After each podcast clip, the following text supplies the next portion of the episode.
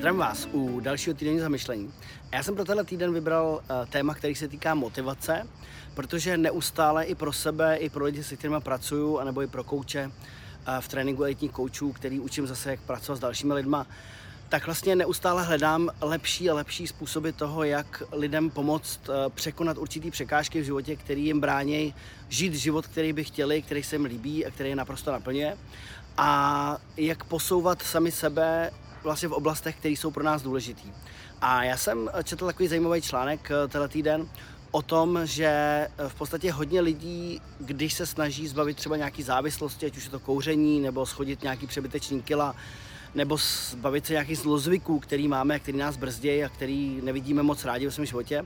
Takže velice častý motiv, který používáme sami pro sebe, je pocit viny, nebo cítit se špatně. A máme pocit, že když se budeme cítit někde špatně ohledně toho, co neděláme dobře, takže nás to bude víc motivovat. A on je to takový způsob, který se razil hodně třeba v 80. letech v oblasti práce s lidma, ale dneska i podle neurovědců, kteří se tím zabývají, tak vědí, že pro nás ta negativní motivace je naopak jakoby součást toho problému. Že to je cítit se špatně nebo cítit tu, tu vinu v tom, že tyhle věci dělám, že jsem chtěl přestat kouřit a nepřestal jsem, že jsem chtěl zubnout a nezubnul jsem, že jsem se chtěl pohybovat a ráno chodit běhat a neběhám, tak ten pocit viny a to cítit se špatně, eh, tak vlastně je součást toho, že nás to posílá ještě jako znova zpátky do toho a zhoršuje to tu situaci.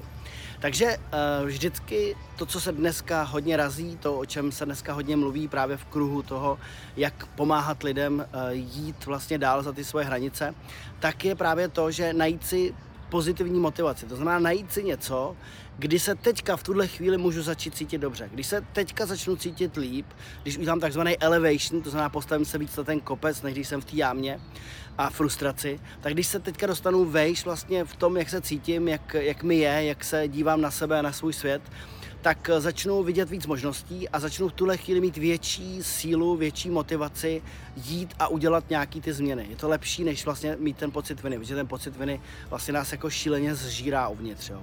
A je to, um, já jsem eh, jednou kdysi četl v knížce, když jsem studoval Oša, nebo když jsem se kolem 20-25 let, eh, když mi bylo 20-25, tak jsem se zabýval uh, hodně Ošem a četl jsem Oša.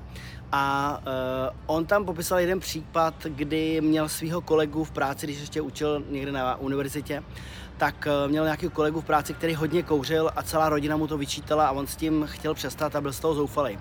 A Ošo vlastně s ním mluvil a byl jediný, který mu řekl, aby s tím nepřestával. Jo? Že vlastně ten problém je ten, že ne, že kouří hodně, ale že vlastně nekouří pořádně. No, a on z toho byl celý překvapený, protože byl zvyklý, že celá rodina a všichni blízký, protože oni měli strach, tak do něj furt jako šili a, a furt, uh, furt ho vlastně dostávali do toho pocitu viny právě. A on už nevěděl, co s tím má dělat a nedokázal s tím přestat.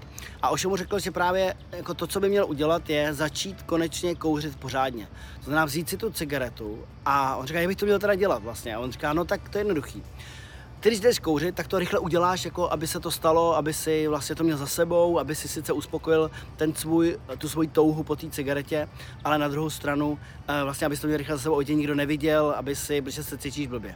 A to je úplně jako špatně. To znamená, ty si musíš najít nějaký klidný místo, kde tě to bude bavit, vlastně, kde se ti bude líbit. No, vzít si tu cigaretu, pořádně se nad ní zamyslet, že vědět, že kouříš tu cigaretu, pak si ji zapálit a pak ji pořádně nadechnout. Nadechnout ji, cítit ten kouř, jak jde dovnitř, jak prochází skrz plíce, vlastně jak jde dovnitř do toho těla, vychutnat si to a potom to zase vypustit, ten dým vlastně z té cigarety ven. to zní směšně samozřejmě, že to takhle popisu. Ale to, co se stalo, je to, že ten člověk skutečně začal tohle dělat a on opravdu asi do měsíce nebo měsíce a půl s tím přestal. Jo. A je to proto, protože uh, šel, on, on to, to, co vlastně se stalo, tak šel do toho klidu, do toho stavu, kdy byl sám se sebou, kdy vlastně získal jakoby to spojení sám se sebou, protože často právě, když si dáváme pocit viny, tak máme i takový jako pocit osamění a ten se snažíme tím návykem někde jako zaplácnout. Jo? A další věc, kterou jsem četl, a to byl taky zajímavý výzkum, a kdy uh, jsem viděl článek, kde mluvili o paní, která se 30 let přejídala a pak hladověla. Přejídala a pak hladověla. A ta strategie na to, jaký pomoc z tohohle toho ven, byla ta, že ve chvíli, kdy se přejídala, tak musela vlastně zavázala se k tomu, že to samé množství jídla, který sní během toho přejídání, dá stranou pro lidi, kteří hladovějí. Jo? A tím pádem vlastně přeformátovali význam toho přejídání se. Jo? To znamená, že ona ve chvíli, kdy se přejídala, tak zároveň věděla, že bude dělat dobrou věc a to jí dalo jiný význam a to jí pomohlo potom v tom vytvořit víc rovnováhy a s těma těma zlozvykama přestat. Takže otázka zní vlastně napište mi klidně do komentářů dolů pod to video nebo, nebo i na Facebook nebo do mailu uh, příspěvek o tom, kde vy se potýkáte s nějakým svým zlozvykem, co byste chtěli změnit, jakou překážku byste chtěli překonat a kde si možná dáváte pocit viny a jak se můžete teďka i v rámci tohle toho začít cítit dobře, abyste měli větší motivaci to posunout dál a aby tohle ve vašem životě už byla jenom historie. Mějte se skvěle, zdravím vás z Chorvatska, užívejte a eh, těším se na další týden zamýšlení. Ahoj!